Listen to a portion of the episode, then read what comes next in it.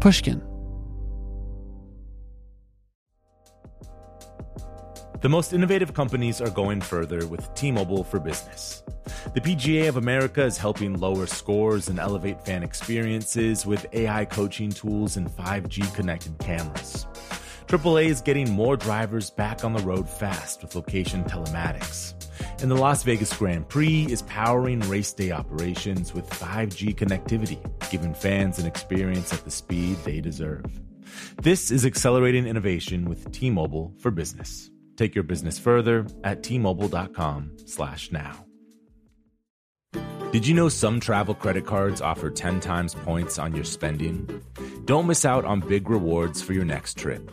NerdWallet lets you compare smart travel credit cards side by side, curated by an expert team of finance nerds. What could future you do with better travel rewards? A free flight? A room upgrade?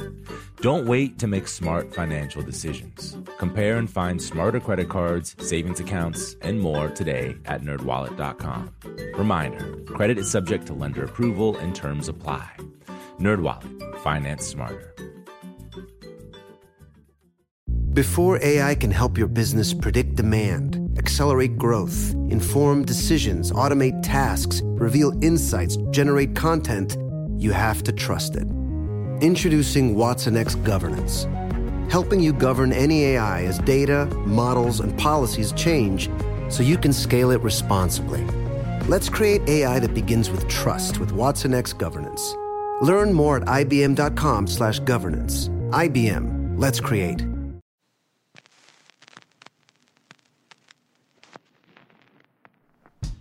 This is Talk Easy. I'm Sam Fragoso. Welcome to the show.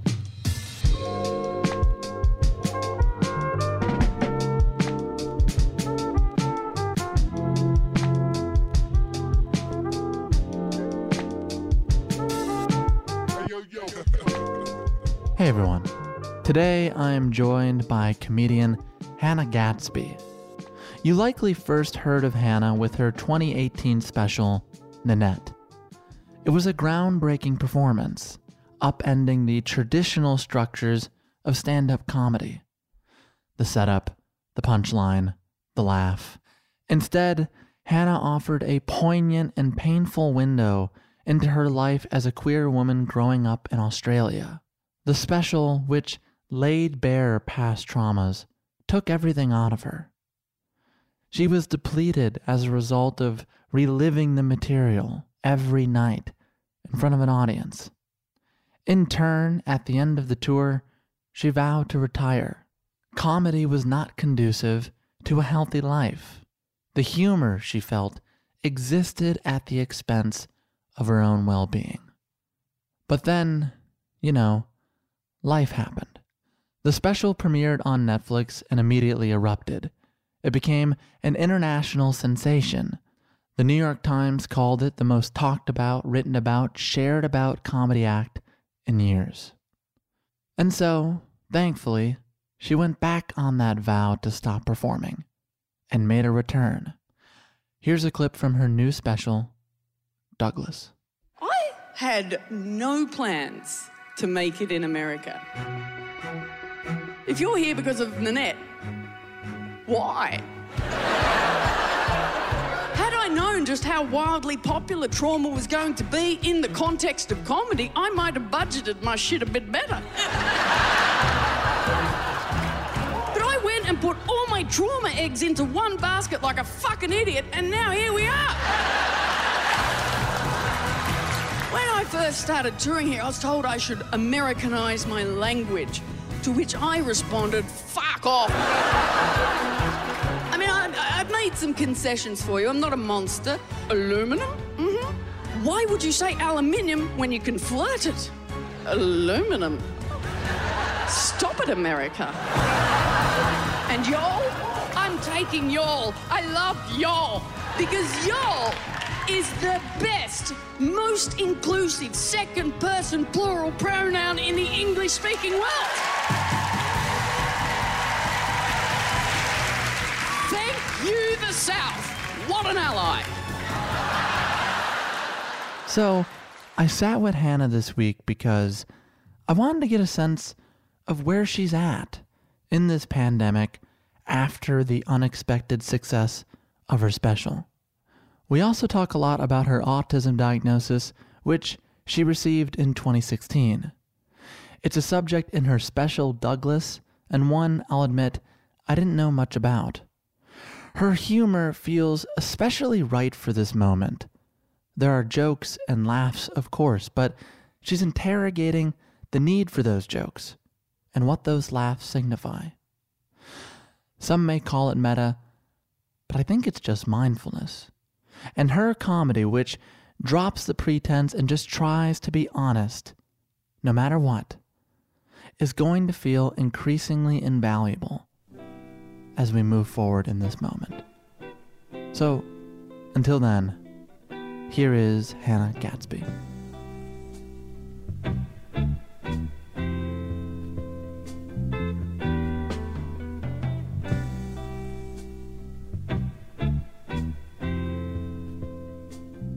Hannah, Sam. I want to know how are you doing right now? Genuinely. Yeah, no, I'm all right. I understand what's going on. You know, so any kind of confusion or anxiety or stress that I feel about the world and the future of the world is very easily understood in that it's happening everywhere. The whole world is confused. The whole world is in this moment. So there's a part of that that's kind of understood. In the past, I've, I've experienced anxiety and distress and have been unable to understand why I have all these extreme feelings of distress and anxiety. But this is quite easily sort of understood. Um, you can't do anything about it, but that's fine. Like it's that's life. Is it comforting in some way that you can immediately pinpoint what's wrong? I've often had a lot of trouble understanding the world. The world doesn't make a great deal of sense to me. And what this pandemic is showing is that the world shouldn't have made a lot of sense to everybody. Everybody should have been as confused as I was all the time because, like, this pandemic is really showing us up as far as like being an organized organism. We're not. Bees would be all over this. It's definitely highlighted our faults, like how we're not great at operating in lockstep with one another, how we're not that great at communicating. But I've seen people around me taking stock in a way they weren't before. You know, asking these questions that interrogate their value systems what matters and what doesn't. Have you felt that? Well, I'm Australian. This taking stock thing is sort of like Americans have a much better or a much more open way of talking about these things, where in Australia, particularly sort of my background, it's just like, oh, all right, just get on with it. Most of the comments I'm getting from my friends and family here are just like, oof, oof, whoa, what's going on? Ironically enough, I think many people found Nanette and now Douglas two radical acts of public therapy. Yeah, yeah, and extreme honesty, I think, as well. Nanette was certainly designed as kind of an experimental thought therapy for comedians. Because I, would noticed, and there was almost, a, I think, a stupid badge of honor associated with comedies like you've got to be wounded, you've got to be all these things in order to be this sort of clown situation for the good of humanity. Like comedians had this complex where they're like, we say things, but other people don't dare to. And I'm like, have you been on Twitter? People dare to say everything. They're fine. But comedians as a whole aren't a fine group of people. There's so much mental health uh, struggle and and I wondered openly if that had to be the case. I think most people like, I struggle, therefore I'm funny. There's a certain amount of truth to that, but I think there's also the converse is like, I think some of the ways that you are funny compound the struggle. You know, I think there's a certain amount of toxicity in, in comedy that stunts growth. I think there was so much toxicity that you made several proclamations that you weren't going to return to it. And on the advertisement of Douglas, it said, back by popular demand, reluctantly. Was it reluctant? Nah, that's just a tagline someone else invented to, to give it a nudge. Let's be honest. Like, I don't, I'm very poor at self promotion. Like, I'm really, a different person would have made a much better grab at the success that followed Nanette, honestly. I was quite frightened by it all. Like, I've done all right, don't get me wrong. But if anything, I've receded from social media and thinking about myself as a public figure. I've just gone, this is, this is too much. Social media has become, like, I actually find it traumatic, both positive and. The volume of, of stuff, of voices, of opinions, of all those things, of volume, I find completely overwhelming. So I, I'm very judicious about how and when and what I do online. So all those sorts of things, I just leave to other people. Other people put those taglines on, go and and I say no, yay or nay, and like that's playful. I'm like, yeah, it, it wasn't a reluctant return because I really don't have any other like. My backup plan to comedy was getting a job at my brother's fruit and veg shop. Like that would have been nice for a bit, but I thought, given the success of Nanette, I should have another grab at it. And because I, because of the nature of the success, I could do it on my own terms. It shifted the ground from under me. So uh, it's it's always silly to just stick to your guns if if circumstances change. I had wondered because you have spoken about the success of the show and how it shook you and how it was unexpected and how even in the creation of it you were saying goodbye in that you thought it would alienate people to the degree where you just wouldn't even have an audience to keep going. I wonder what the last two years were like for you psychologically. Yeah, I, I think while I was performing Nanette, I think I went into some kind of shock. Uh, you know, like just a holding pattern of every time I went on stage was incredibly difficult. But also, I kind of understood on a level that it was also, to use a very American term, healing. You know, it was that sort of pain for gain kind of idea that I understood was happening, but I couldn't really process it. It was too intense. It was a lot. There's a lot of trauma going through every night on stage and other people's as well. Like I knew I was creating some kind of explosion in people's minds, and I understood that in the room as it was happening. So it's so intense. And then after it hit Netflix, it got even more intense. And I got wheeled into this life, like paraded around, uh, you know, and of course, at every step of the way, I had the yay or nay of it. But at a certain point, you, you realize you're not driving the car anymore. Someone else is in control. A friend of mine described it, Aisling Bea. She's a great Irish comic. She described it as like they just give you a toy steering wheel it looks like you're in charge. But um, really, someone else is driving the car. it's like Maggie and The Simpsons. It's like honk honk, but you're not. Like, and you know, you have all these meetings and. And I wasn't sort of steeped in the world of LA and all the the mechanisms and, and machinations of Hollywood it was a real baptism by fire for me. And I've never been interested in it either, like honestly. Not in a like rejection way, but in a defeatist way. It's just like, I'm never going to make it in Hollywood. Look at all those tiny people. I am not a tiny person. And if you want to make it in Hollywood as a, as a not tiny person, I figured you had to be a certain other type of person. And I'm not. I'm, I'm fairly low key, I'm quietly spoken, I'm not brash. I just didn't see a space for a person like me. And that's fine. I, I was busy in my own little life, but all of a sudden finding myself there, I was completely unprepared. I'm meeting all these people. I realize in hindsight, I should have known who they were. They didn't give you like a pamphlet being like, all right, so today, Hannah, you're going to meet Ted Sarandos. uh, no, it was the other guy. It was the Washington Post Amazon guy. Oh, Jeff Bezos. Yeah, yeah, that's how bad I am. I forget names. Look, yes, they did. Yes, so you know, I was. I have my manager with me and a nice little team around me. But there's a certain point at which my brain stops taking on board information in order to survive.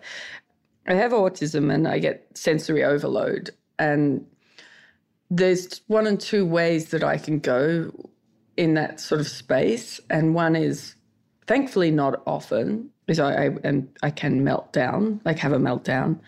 The other is I just shut down. So I just shut down, and, and it's also inside. Like I shut, my brain stops taking on information. And I, have had that happen on stage as well. Like if it's a stressful backstage situation, I can't take in what's happening on stage. So, for example, in the middle of my Douglas tour, I popped over to the UK and did a, a benefit at the Royal Albert Hall as part of the Guilty Feminist podcast situation.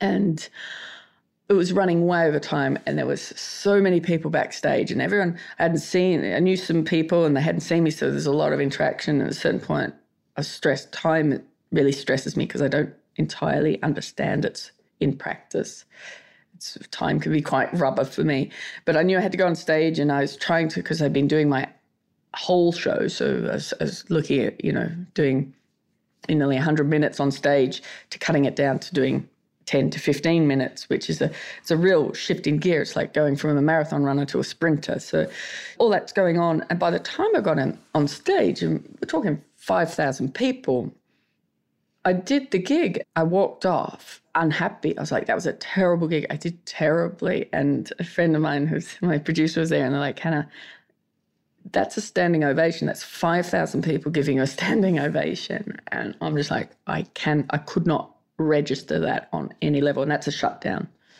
My producer works with me a lot, and she's sort of learnt to read that language and can tell when I'm having a great gig, but she knows that I'm having a terrible gig.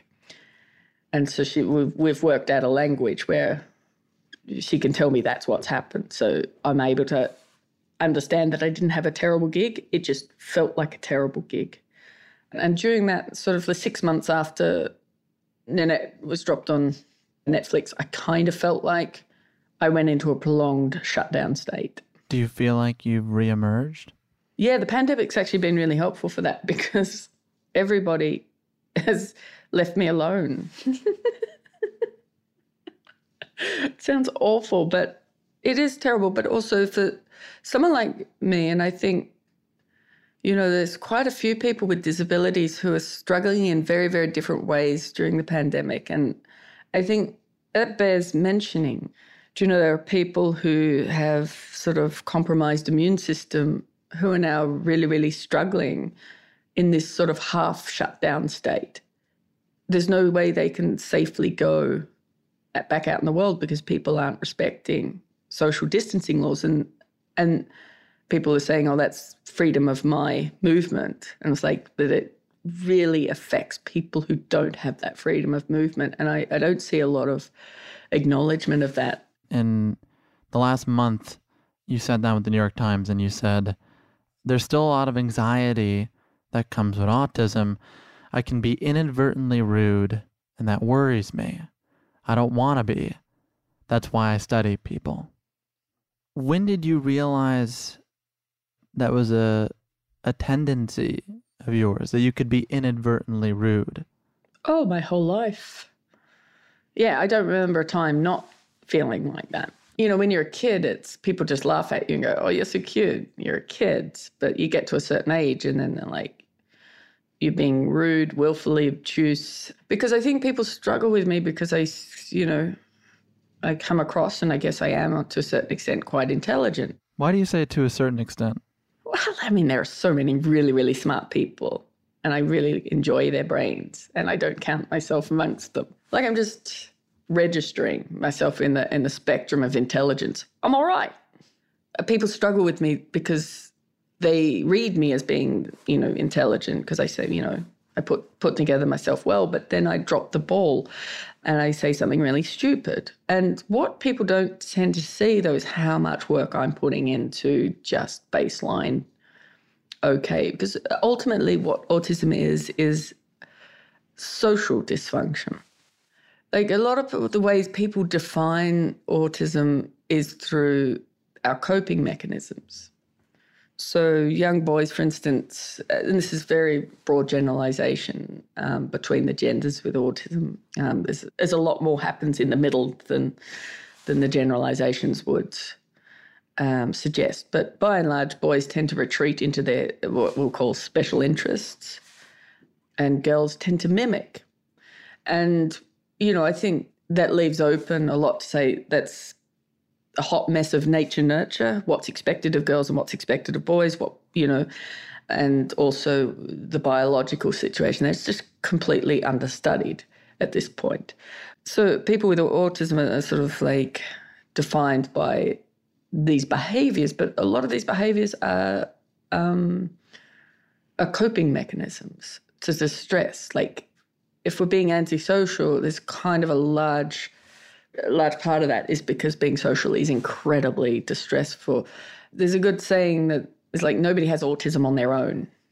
It's about how you interact. And it's a very outdated idea of the high functioning autism because it, it just sort of it betrays the amount of work people have to do in order to seem like they're base level functioning. And then people say that's high functioning. And it's just like, it's exhausting and we'd rather not. A lot of the reason girls go undiagnosed is because of this mimicry situation. So when we're really young and the expectations on us are less and the, the nuance of interpersonal relationships are much less pronounced, mimicking your peers works. Right. You can get by. Yeah, you can really get by. And then you hit uh, middle school, say there, I think is, you know, so early teens. And, you know, shit starts to get real. There's a real complicated, politicized playground politics sort of, and that is usually beyond the grasp of, of a girl on the spectrum.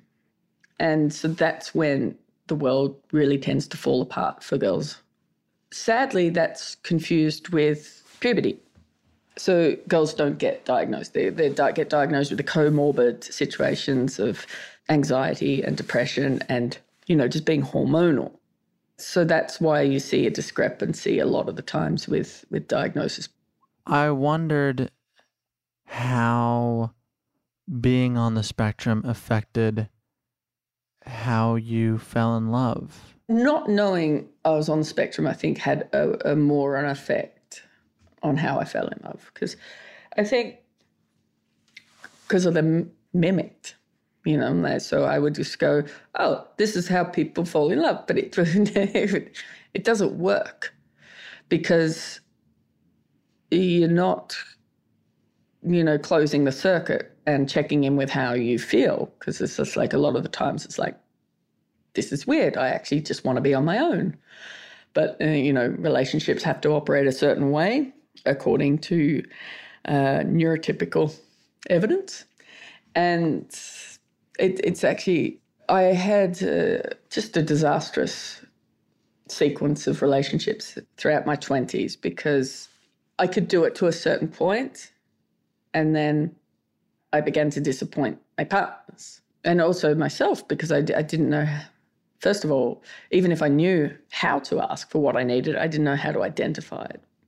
It turns out I don't need, I don't need much. I'm devastatingly simple. I, I am literally, literally a dog. If you feed, water, and pet me, I'm all right. A little bit of a walk, maybe a daily walk. I'm even better, but you know. Is that what you say when you enter a relationship? Look, me, just a daily walk, and that'll be it. Yeah, but I'm trained. You can send me out on my own. You don't have to take me.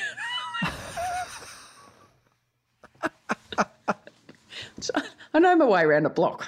How much do you think that stems from your relationship with your mother? Because you described her as a feisty woman. And in turn, as a kid, you seemed to believe that confrontation was exhausting and it was exhausting. And all of this led to you feeling like disappearing was the easiest option. You said in 2018, I was invisible. I learned very early on. Well into my adult life, I was easily forgotten in a room, which meant I heard.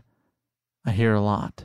I don't think it's my mum. Like I think there's a there was a strong dynamic in my family because my mum, she's a big personality. My dad, my dad. Uh, I'm kind of a, a, very very odd combination of both my parents because my dad is, is is a very quiet man. I barely mention him in um, he's ever present, but I barely mention him because he doesn't do anything. So, you know, it's hard to describe inaction.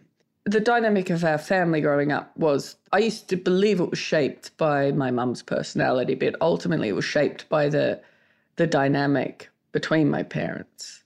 And, you know, my dad being quieter and more reserved and often on the fence, you know, was a frustration for mum. She already had five kids. She didn't also need to be the emotional support for, for an adult human on top of, you know, five growing individuals. So I see now the stress of that for my mum. But ultimately, I see part of my invisibility or my tendency to be invisible was mostly to do with my uh, the function of my autism because I just tried to work out what the hell was going on, and the best way to work out what's going on is to not participate. Can you say more on that? Well, you know, like if you're going to use a sports analogy, if you want to work out what's happening in football, you don't play it. You don't just jump in and start playing football if you want to learn about what football is. So, you know, that's how I, I was with life. It's just like I just always, you'll always find me with my, my back to a wall because I don't, because, you know, if there's something happening behind me, I, I need to, you know, like I'm just overwhelmed. So, so I'm always clocking, you know, they call it tracking. And that's why I get overwhelmed in new situations because I can get overwhelmed in a room that I go into every day. If someone goes in and moves things around, I, I just, I just know and I'm clocking and I'm like, every day is a new day. And that's why the pandemic has been a little bit of a relief for me in that sense because nobody's moving around as much and like people aren't invading your space and they can't come over they can't just pop over and you, are not expected to do all these things. So it's really positive reduction in my social anxiety. I'm happy for you. What's interesting for me though is that i'm able to you know like what's becoming clear to me is that i have an insight into what more sort of socially neurotypical people must be feeling because I feel like it must be the flip of what I feel when the world's not in shutdown. You know, like I don't understand and I don't share the same sort of experiences, but I understand what anxiety feels like and it's no good. To bring it to what we were talking about in life post Nanette, there's this line that you've said multiple times about your mother which is she celebrated our successes by the metaphors of failures. yeah. What does that mean? And what did that sound like growing up? You got excited as I was quoting this. Yeah, it's, my mum makes me laugh. She's just really just doesn't want her kids to have big heads. And she's even like onto it with her grandkids now as well. Like she'll have battles with five year olds, and it's just like, they're five. And, and I'm looking at it as an adult going, oh my God, you did that to us when we were five. That's not a level playing field. So, you know, when I was a kid, like, and there's a lot of love in the way my, my parents raised us. So this is, um, you know, I say this, you know, I talk about this with a large grain of salt, but, you know, when I was a kid, like I won a, a writing award, a creative writing award, and, you know, mum's tempered that with a reminder that I hadn't made any friends. yeah, well, what good is a book if you can't make friends? Like that's a it's a really funny and kind of awful thing, but you know, it's a funny story. It's not wrong. I think you know it probably oversteps the mark, you know, into the badlands. If you're to look at the example of Donald Trump, he could have stood to be sort of not always encouraged. I think there's a push and pull. Hearing you talk about like self esteem or encouragement, I just didn't expect it because it's exactly what like 65 year old men say all the time is like this generation is too encouraged. I see it as my generation, not the younger generation. When I'm talking about that, I'm see, talking about my generation. I think the baby boomers were encouraged too much, and I think my generations were encouraged too much. I don't understand older generations piling on younger generations. I, I've never understood that because ultimately we did that. Like, so if there's something wrong with the younger generation, there's a certain amount of responsibility the older generations have to take in that. And also, the world changes. Like the landscape is so much different just in the last 10 years. I don't actually understand. I wouldn't be able to navigate the world that we're expecting young people to navigate now. And I, I just think instead of complaining, there should be a little bit more like, you all right? What can I do to help? There's not a lot of that going on. I think that is the fault of we have a culture where we don't know how to let go. People in power, older people, don't know when to go, you know what? It's time I stopped earning all the money. And there's no, it doesn't seem to be a, a terrible lot of active mentoring and shifting power. You want universal term limits uh, regardless of politics, like in life. Yeah, I think it has to, it's not term limits. It's got to be cultural. I think we have to foster a sense of like, you know what's a really good use of my time is younger people. That is a, a good use of an older person's time. And uh, like I think we've, we've separated generations to a damaging degree. And I blame a lot of that on free market advertising. It's just like, well, how can we make more money out of the same product? Is create different products for different generations. And uh, in order to do that, you have to make different generations feel like they are different species. I almost think it goes both ways because you'll talk to elderly people and they'll tell you they've never felt less valued. Yeah, but they did it. Like they did it. The older people have been on earth longer. They're to blame. So I'm sorry if you feel sad, but dude, you built this world. Young people didn't, were not actively involved for nearly as long in the creation of this world. So cutting both ways is not a, it's not a 50 50 balance. Young people did not invent as much as the messes we're living in as older people. There's a certain amount of responsibility that older people have to take in order to help younger people create a better world where older people aren't devalued. Older people actively participated in the world that created a world where people don't care about old people. That's what I think, Sam. this is Talk Easy with Hannah now. Look, if I'm going to be steamrolled, I'm happy it's by you. Obviously, since they've spent more time here, they've created more of what here looks like. But I think the larger issue is that the elderly don't feel like they are respected. And so they are clinging to every last bit of power they have.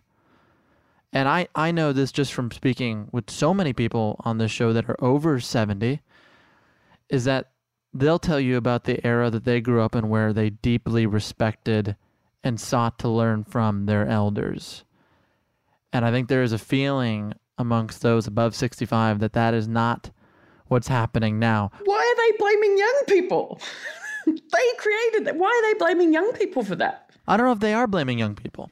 But so, like, just where's the self reflection there? And I, nobody loves an older person more than me. Like, I think resources need to be put into older people, and we need to look after the elderly and have more respect for the elderly. But people have to have self respect. And in order to foster self respect, older people need to respect younger people. Like it is a it is a cycle. Like it's a give and take. And in order to to feel good, and vice versa, the young people need to respect older people too. Yeah, but how do you do that? You teach them. And how do you teach someone? Is you you show that behavior. You exhibit that behavior. And so, like older people just going, well, I won't respect you until you respect me. What's a kid going to do? They're going to mirror that and go, well, I won't respect you until you respect me. It's bullshit. It's mimicry. Yes, and I'm really good at it. So don't do it. it's, it's it's really difficult to break that cycle. Like to give it a very simple example, it's like when you're driving right? and everyone around you is speeding. You know, it's really hard not to speed or when someone is angry towards you, it's really hard not to be angry back. It's really hard. But you know what? Older people should be better at it. So if young people are angry, older people have had enough time on the earth to just go, you know what? I can absorb a bit of this. And, uh, you know, any point of privilege, you know, means that you really should be able to absorb more. Like I can absorb more bullshit now than I used to be able to because I now have substantially more privilege than I did three years ago. In some ways, reminds me of the conversations around your special because there was so much talk about how this special is challenging the existing structures of an art form that had been practiced for a long time. And what I found funny about this is that if anyone did more than 10 seconds of research on who you are and where you come from, they would not be surprised when you first performed at the Raw Comedy Festival.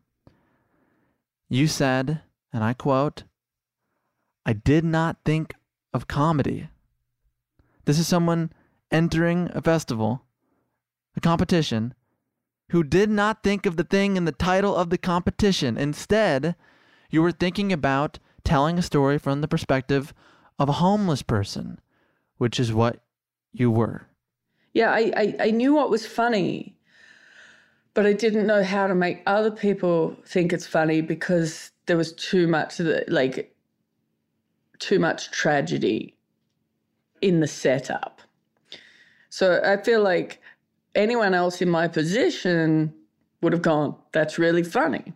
But homeless people don't go to comedy shows. So I was fairly certain that they weren't my audience. So I had to.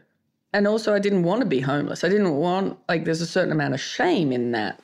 What did I hear, hear someone call it? A transient lifestyle. What a load of.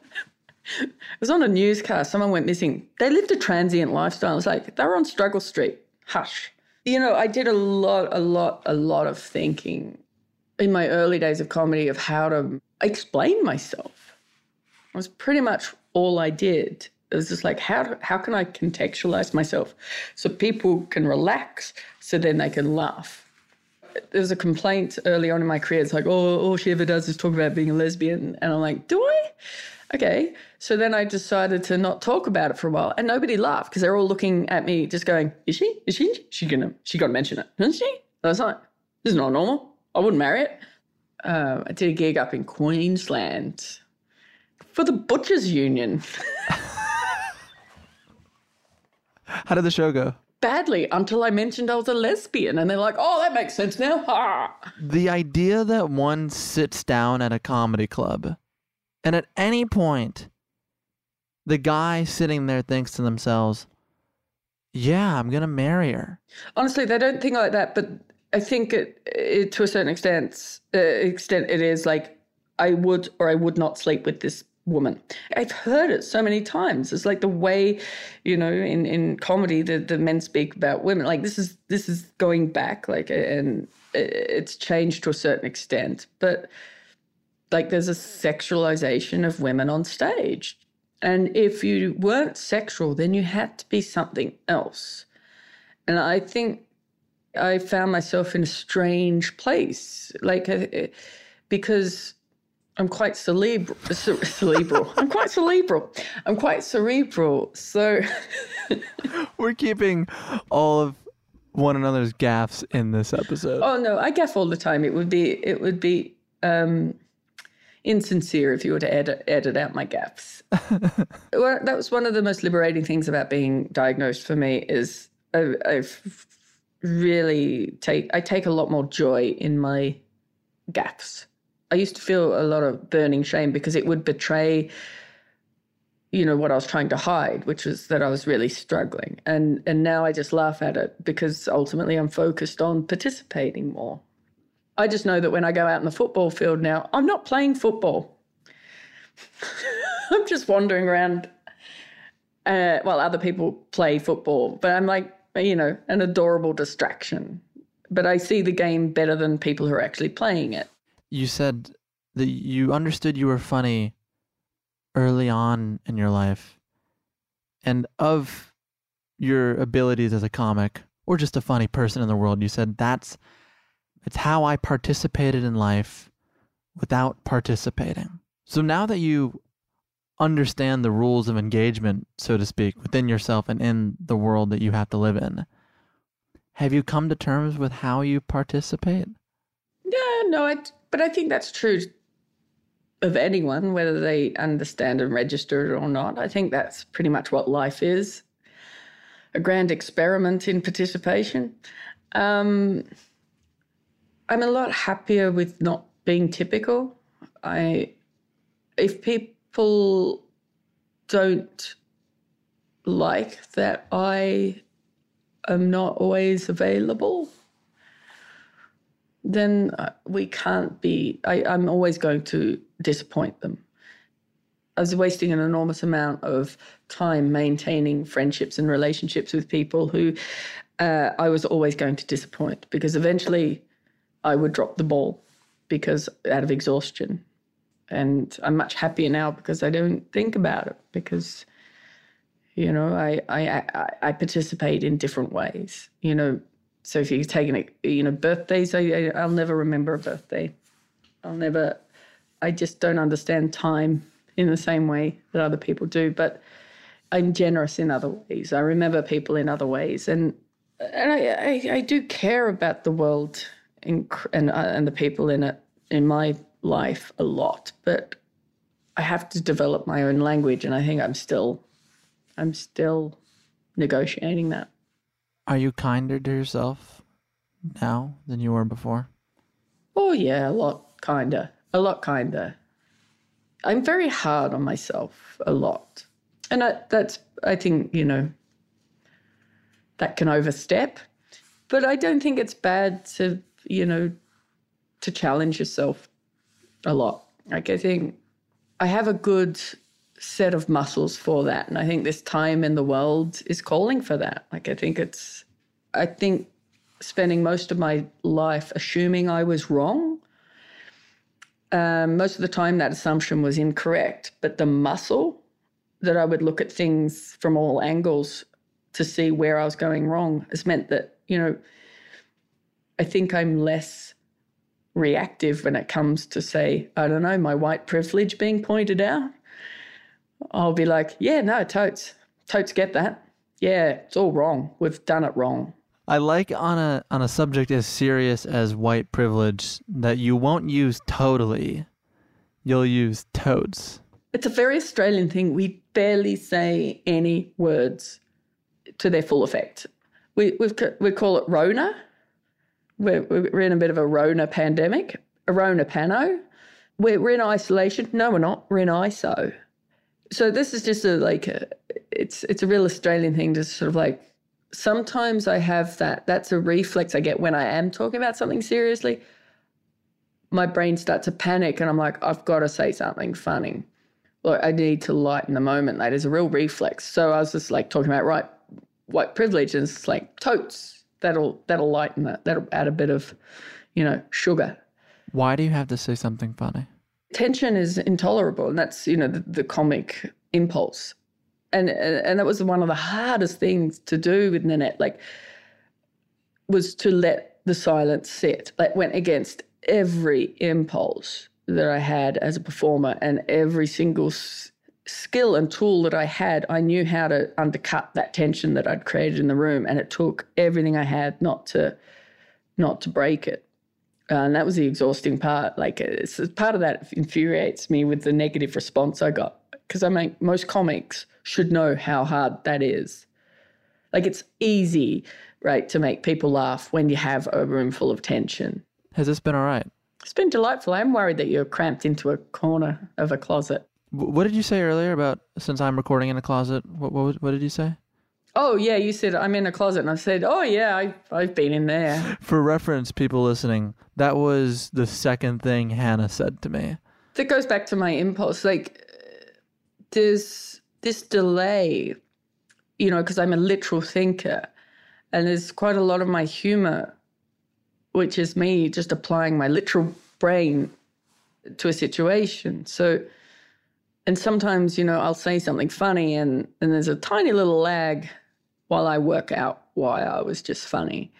And I'm like, oh, yeah, that's funny. I say that. But really, what it is is me going literal. I asked you whether this was going all right because in the middle of our conversation here, you said that you have to do so much to make the situation tenable. Ha. But this is not a real situation. So what this is is an interview, and there's a give and take.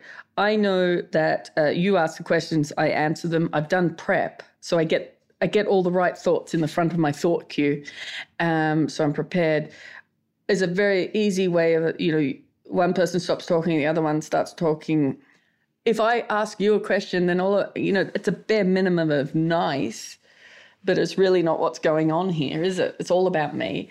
And even if it was the other way around, I'd be fine. It doesn't have to be all around me, but it's just the the parameters of this engagement are so clear that I can relax and I quite enjoy doing this. But if we were to meet for coffee and it's just like we're just having a chat, oh no, it is so hard. And also because I'm home, everything around me is familiar. I'm much more comfortable. Whereas, like, if we were to meet out in the world for a conversation that was not a, a, an interview, I'd be distracted by all the environment. So this is actually really nice.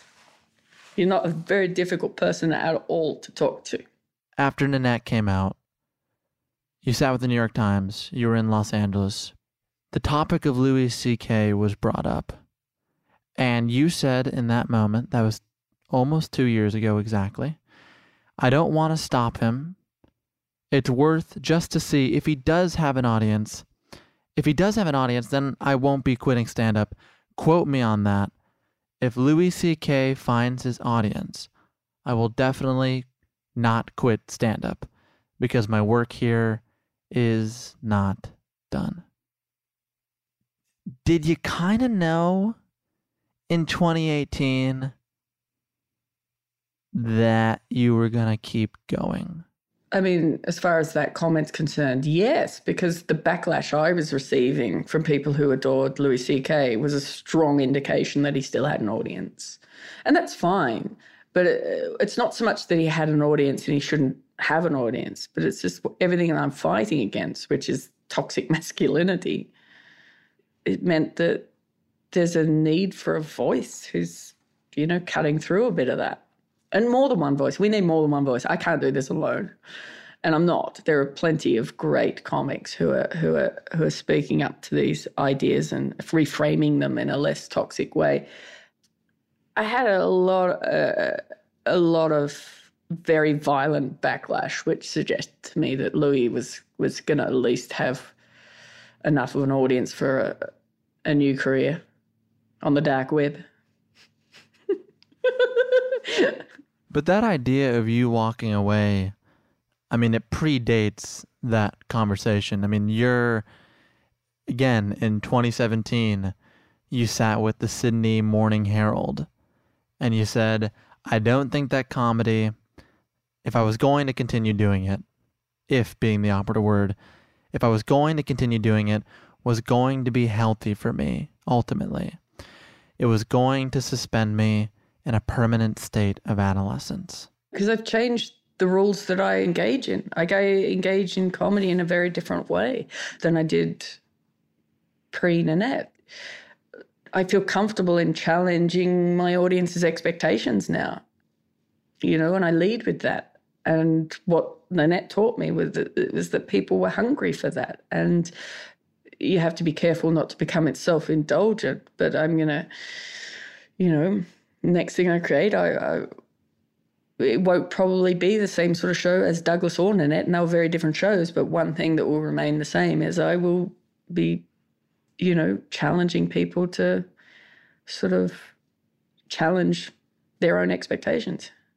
Well, I've appreciated you uh, challenging me throughout this conversation. Your work has meant a lot to me. It's meant a lot to some of the people closest in my life. It's meant a lot to my family. Ah, thank you so much. I, I, I do like to know that, um, you know, sometimes I can get a bit carried away with the, the intellectual ideas behind what I do, but I'm always like the reason I did it is for that impact, and I am constantly uh, relieved to know that it's had a positive impact. Hannah Gadsby, thank you very much. Thanks, mate.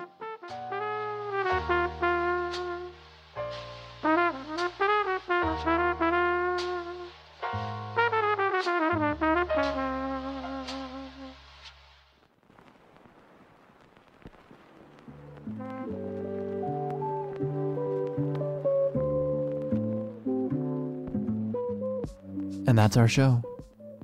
Special thanks this week to Daniel Jackson and Court Barrett. Hannah's new special titled Douglas is now available to stream on Netflix. To learn more about her, you can visit our site at www.talkeasypod.com. There you'll find a back catalog of episodes with other funny people. Fran Lebowitz, Hasan Minhaj, W. Kamau Bell, Whitney Cummings, Alan Alda, and Randall Park. If you're new to the show and looking for more episodes in this quarantine pandemic time, some of my favorites are with Gloria Steinem, Beto O'Rourke, Laura Dern, Dolores Huerta, and Elizabeth Gilbert. You can subscribe to Talk Easy wherever you listen Spotify, Apple Podcasts, Google Podcast, and Stitcher. You can follow us on Twitter, Facebook, and Instagram at Talk Easy Pod. And if you'd like to join our mailing list, drop me a line at talkeasypod at gmail.com. This show would not be possible without our team. Our executive producer is Janicza Bravo. Our associate producer is Nikki Spina. Our editors are Andre Lin, Kat Owen, and Eli Weiss. Our music is by Dylan Peck. Our social media is by Kiran Aftab. Our intern is Patrice Lee. Illustrations by Krishna Shenoy. Graphics by Ian Jones and the show is produced by Caroline Reebok. I'm Sam Fragoso. Thank you for listening to Talk Easy. Next week is Malcolm Gladwell. Until then, stay safe, everyone.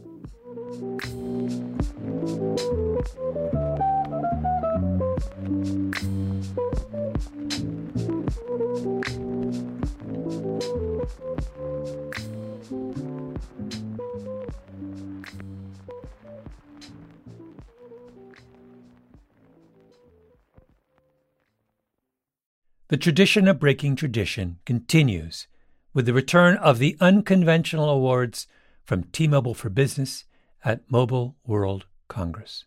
This is an event that celebrates innovators whose bold actions took their industries to new places. If that sounds like you and you're a T Mobile for Business customer, enter today. If you win, you'll be publicly honored amongst some of the most influential leaders in industry, and me, I'll be there too. Enter now at tmobile.com slash unconventional awards. See you there. Musora is your access to online music lessons for guitar, piano, drums, and singing. You know, I love music, but I haven't picked up an instrument in years. You know why? I tell myself, I don't have time. Where am I going to find a teacher? Well, there's an answer Musora. Musora is the place where you can learn essential skills and techniques with more than a hundred of the world's best teachers and musicians and thousands of famous songs. You get seven days totally free to try it out, and then it's just $30 per month, less than a single private lesson. Just go to Musora.com, M U S O R A.com, to start a new musical journey today.